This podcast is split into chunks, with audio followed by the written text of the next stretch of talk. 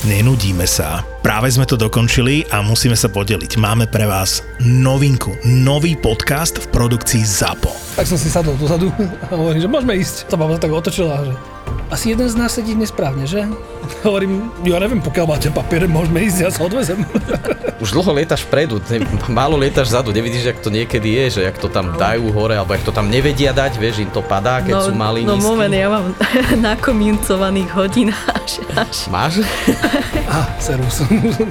Je to taká špecifická vôňa. A ja keď som dlho v robote a vrátim sa, čo ja viem, po 12 hodinách domov, tak mi žena hovorí, ježiš, zase smrdíš od lietadla. S tým Boeingom, smrdíš Boeingom, že daj si to dole. Poďme spolu lietať. To je ďalší originál od ZAPO. Žiadne ugrcané lietadlo, nič. No, to je jasné, hej. Už teraz ho nájdete všade, kde počúvate podcasty. 31012, and it gives me 1250 feet. A volá sa Poďme spolu lietať. Poďme spolu lietať.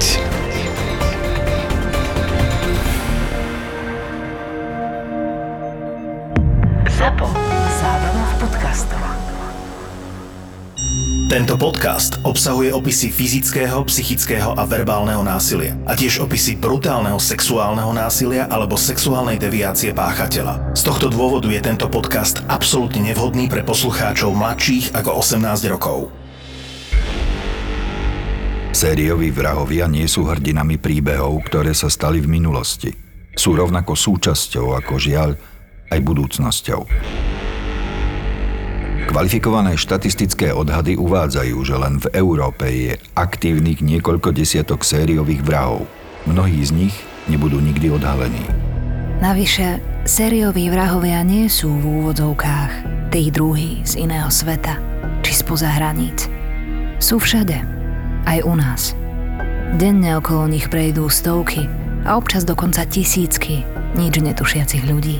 Mnohí z nich nemajú ani potuchy o tom, že sa čoskoro stanú obeťou sériového vraha. Nedávno pri štúdiu jedného z našich predošlých prípadov som sa stretol s celkom zaujímavou myšlienkou a tá hovorila o tom, že celkovo tento fenomén sériových vrahov sa veľmi ťažko študuje, pretože my máme informácie len o tých chytených, odsúdených. Myslíš si, že je možnosť, že existujú medzi nami aj takí, čo nikdy nebudú chytení? Určite taká možnosť je. Pokiaľ ho nechytíme, tak nevieme. Tých všelijakých nešťastných náhod, nevysvetlených úmrtí, alebo aj vysvetlených nejako krčovite, tiež je dosť. Faktom je jedno, že agresivita v ľuďoch je a v poslednom čase neviem, či preto, že už strašne dlho nebol svetový vojnový konflikt, taký ako boli napoleonské vojny, alebo prvá a druhá svetová vojna. Takýto vojnový konflikt už dávno nebol. A v ľuďoch sa tá agresivita hromadí. To ani nedám do úvodzoviek, lebo na to úvodzovky nie sú potrebné, iba priam sú nevhodné. Tým správnym smerom sa tá agresivita nevybíja. Ja neviem, nejakými adrenalínovými aktivitami, pri ktorých ohrozujem len sám seba, alebo nejakými športovými zápoleniami, alebo ja už neviem čím. Aktivitou, ktorou prekonávam sám seba. Ľudia na jednej strane sú čoraz lenivejší a na druhej strane tá agresivita v nich čoraz viac bobtná.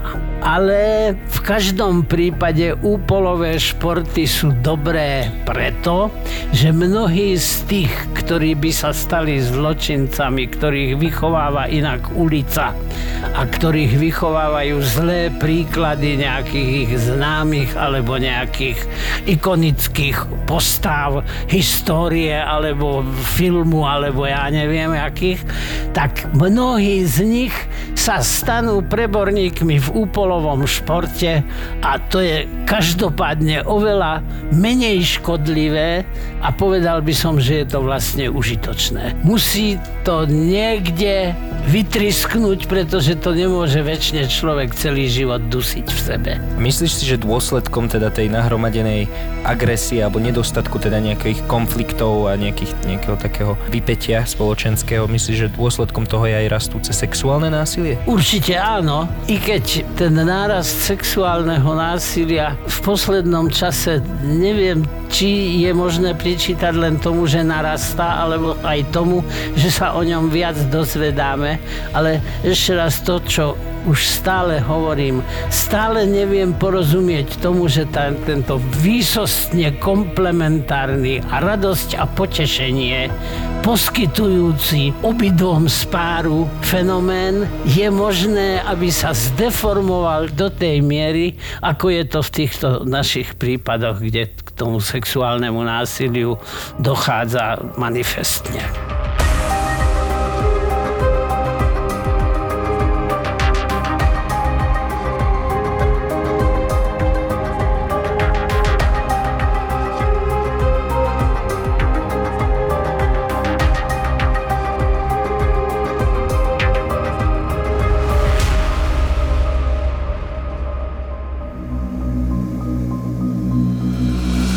Imhotep v egyptčine znamená ten, ktorý prichádza v mieri, alebo aj vítaný. Muž s týmto menom sa stal súčasťou koreňov egyptských dejín. Dlho považovaný len za mystickú bytosť, sa stal najprv legendou a potom bol dokonca vyhlásený za boha. Povesť mu nepošramotil ani film Múmia, v ktorom je Imhotep s telesnením ublíženej lásky a zrady, zmenený na číre zlo, ktoré sa snaží vrátiť zo záhrobia. V skutočnosti bol Imhotep prvým architektom ľudských dejín, o ktorom vieme, ako sa volal. V mnohom bol ten prvý. Postavil prvú pyramídu na svete. Jeho doserova stupňovitá pyramída v Sakáre bola prvou veľkou kamennou stavbou v ľudských dejinách. Na jej podstavci je naveky vyryté o Imhotepovi toto. Strážca pečate kráľa Dolného Egypta. Prvý po kráľovi Dolného Egypta. Správca veľkého paláca, dedičný pán, najväčší z kňazov Iunu, Imhotep, staviteľ, sochár, zhotoviteľ kamenných váz. Tiež sa nechávalo slovovať Imhotep. Od smrti toho skutočného z Egypta prešlo už viac ako 3700 rokov, ale jeho, keď kráčal po Dubnici nad Váhom, stále fascinoval. Nevedel toho až tak veľa o architektúre ako jeho menovec. V podstate nič netušil ani o Imhotepových znalostiach z medicíny, o tom, že ho stotožňovali s bohom Asklépiom ako boha liečiteľa a že mu postavili v Sakáre svetiňu, ktorá sa stala miestom zázračných vyliečení ťažko chorých ľudí. V sne k ním údajne Imhotep prehovoril a prezradil im, čo robiť, aby sa vyliečili. O tomto nemal slovenský Imhotep z Dubnice ani potuchy. Páčilo sa mu iba to posolstvo záhrobia, ktoré videl vo filme. Nenosil nohavice, ako iní chlapi. Najradšej mal dlhú čiernu sukňu. Na čierno si lakoval aj nechty na rukách. V ušiach mal veľké a výrazné náušnice, ktoré pri chôdzi zvonili spolu s množstvom reťazí a náhrdelníkov na krku. A samozrejme, dôsledne trval na tom, aby ho oslovovali Imhotep. Nebol však tým, ktorý prichádza v miery. A už vôbec nie tým, kto je vítaný.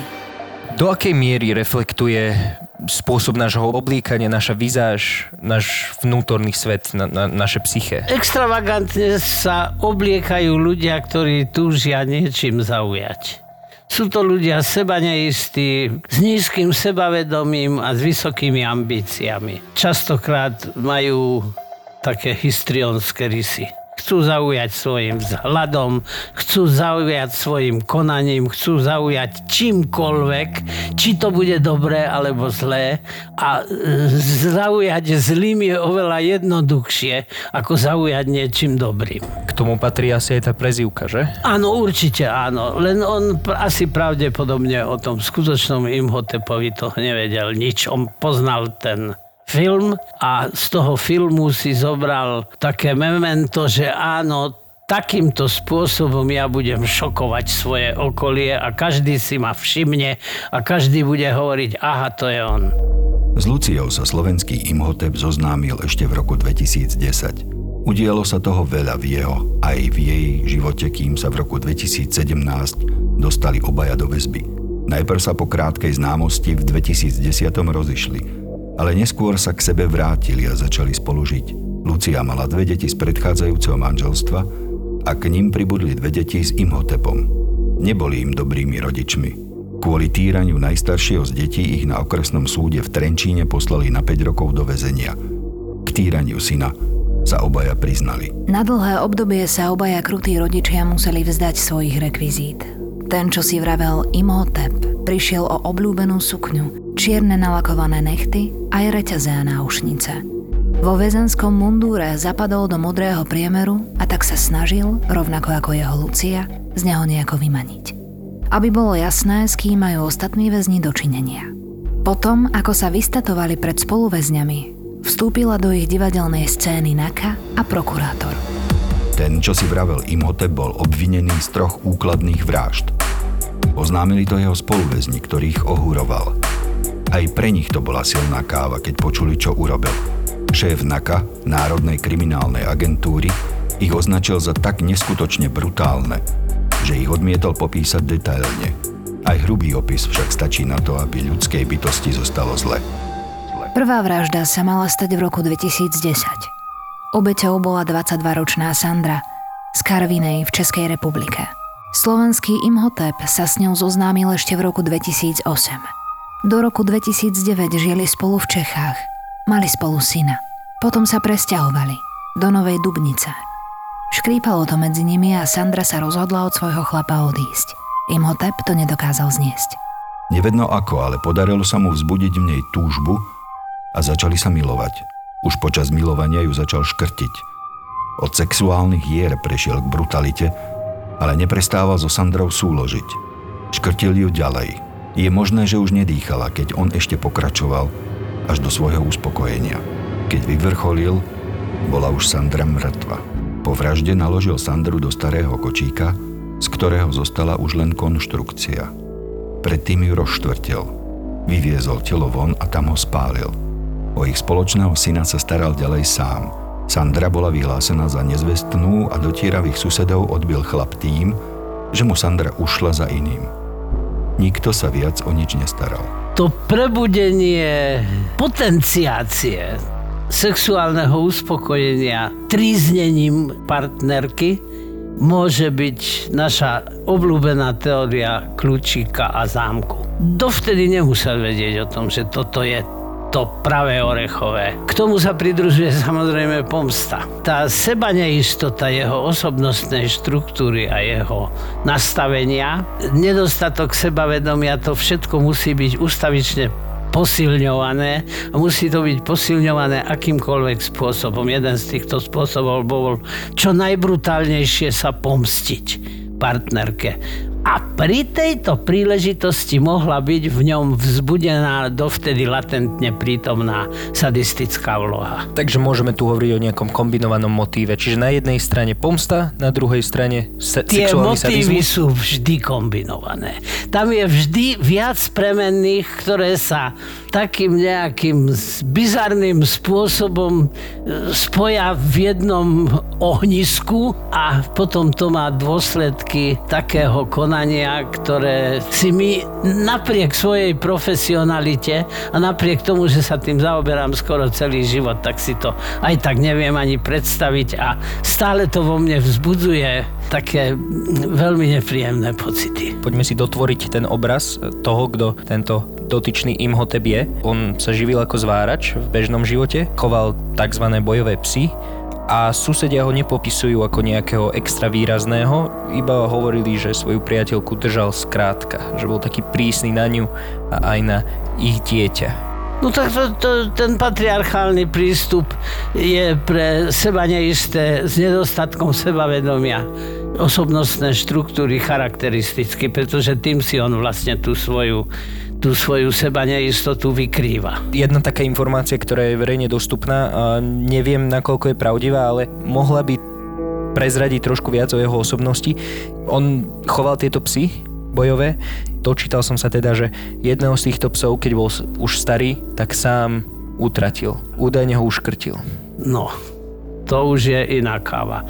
Toto, že ho uškrtil sám, tak to svedčí o tom, že ten jeho sadizmus v ňom bol. Normálne dávame psa alebo iné zviera utratiť zverolekárovi, ktorý to vie urobiť veľmi šetrne, tak aby sa to zvieratko netrápilo, ale nie uškrtiť vlastnými rukami.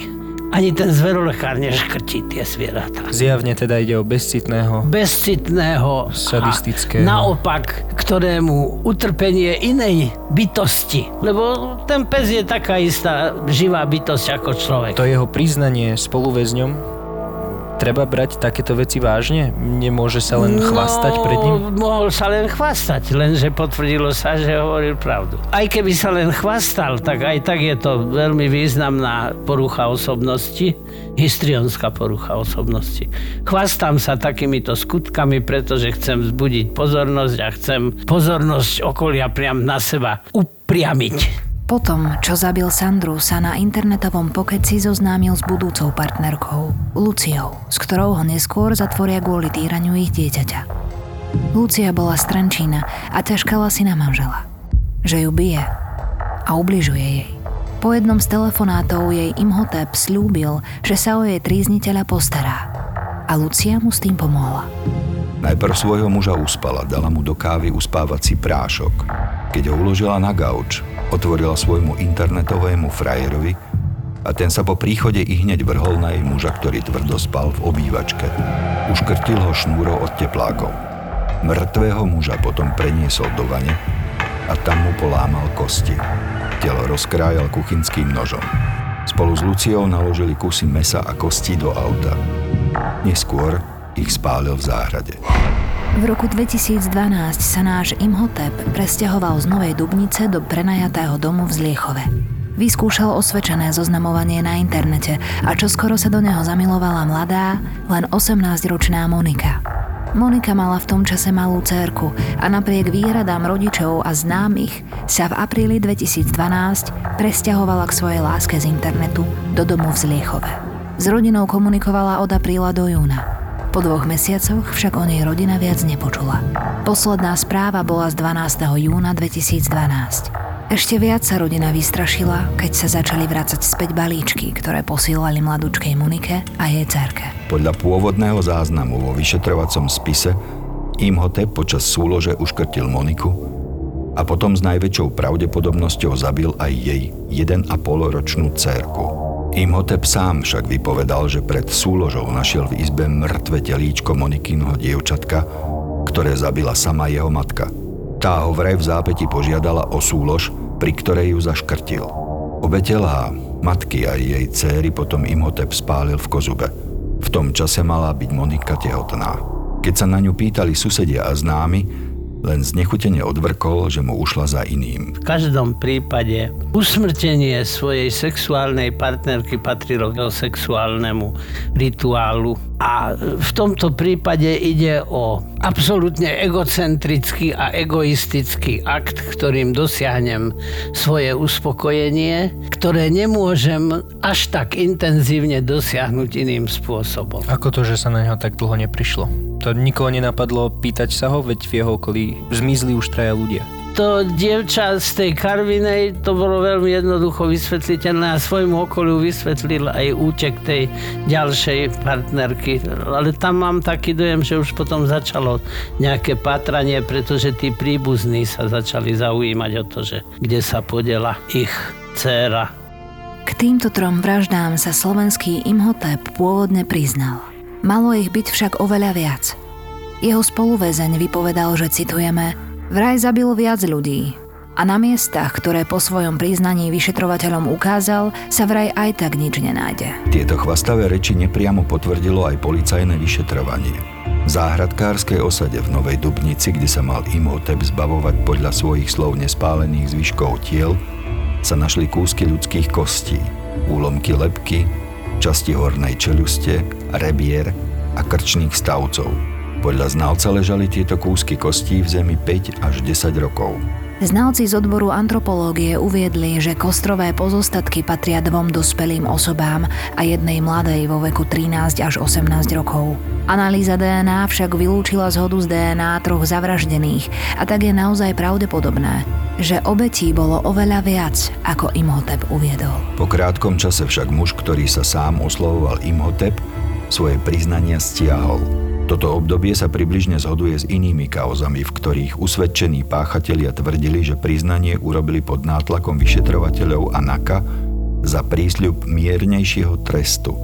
Imhotepovi vraj sľubovali za priznanie 15 rokov a nie doživotie, ktorému hrozilo. Na konci roku 2020 sa začalo hlavné pojednávanie s Miroslavom Lehockým, ktorý si nárokuje oslovenie Imhotep.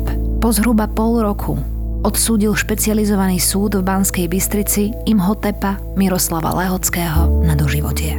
V zdôvodnení rozsudku predseda Senátu povedal: "Vypočuli sme si tu znalcov a psychiatrov. Záver je ten, že vo vašom prípade nie je šanca na prevýchovu a poučenie počas kratšieho trestu. Sme presvedčení, že je to jediný spravodlivý trest, ktorý si zaslúžite, pán obžalovaný." Keď Lehockého odvádzali, povedal: "Nie je to spravodlivé, nie je to fér." Po vyhlásení podal Miroslav Lehocký proti rozsudku sťažnosť. Výsledok tohto konania nie je v čase vydania podcastu zatiaľ známy. K tomuto ešte by sa mi žiadalo tak priam povedať, ten trest nevidím dôvod, prečo by mal byť zmiernený a prečo on tam hystericky vykrikuje, že to nie je fér, to nie je spravodlivé. Čo je podľa neho spravodlivé? Veď on zobral úplne nezmyselným, nezrozumiteľným častokrát spôsobom život mnohým ľuďom. Nevieme koľkým. Tam tie vraždy tých mladých žien, tam je to jasné. Tam to má jednoznačne sexuálnu motiváciu. Vražda toho partnera, toto bol jeden premyslený skutok, na ktorý sa určitú dobu pripravoval a je to úkladná, premyslená a zrozumiteľne motivovaná vražda. Neviem tu nájsť spoľahčujúcu okolnosť, ani jednu. A ako pamätník a odborník, čo myslíš? Ako sa toto všetko bude vyvíjať do budúcna? Bude takéto trestnej činnosti pribúdať? Alebo? Ak sa agresivita v ľuďoch bude hromadiť a budeme sa ju snažiť zákonným spôsobom nejako spútať, tak sa môže stať veľmi ľahko, že sa nám to vymkne z rúk. Ale možno je to už dané aj tým mojim kmeťským vekom. Mám taký pocit, že sa tento svet neuberá správnym smerom. Verme tomu, že stále bude niečo, čo teda to zlo, ktoré v ľuďoch je, bude brzdiť a bude to nejakým spôsobom eliminovať. Nech už bude výsledný ortiel akýkoľvek a obžalovaný Lehocký dosiahne zmiernenie trestu z doživotia na 15 rokov, ktoré očakával, rozhodne by mal prísť aj o meno Imhotep, ktoré si vynúcoval. Nie je ani ten, kto prichádza v miery, a rozhodne nie ten, kto je vítaný. Jeho vraždy nie sú príbehom z iných svetov. Nebyť chvastúnstva, možno by nebol nikdy odhalený a zaradil by sa k tým desiatkam sériových vrahov, ktorí sú stále aktívni po celej Európe, našu krajinu nevynímajúc. Možnosti jedného z dnes stretli.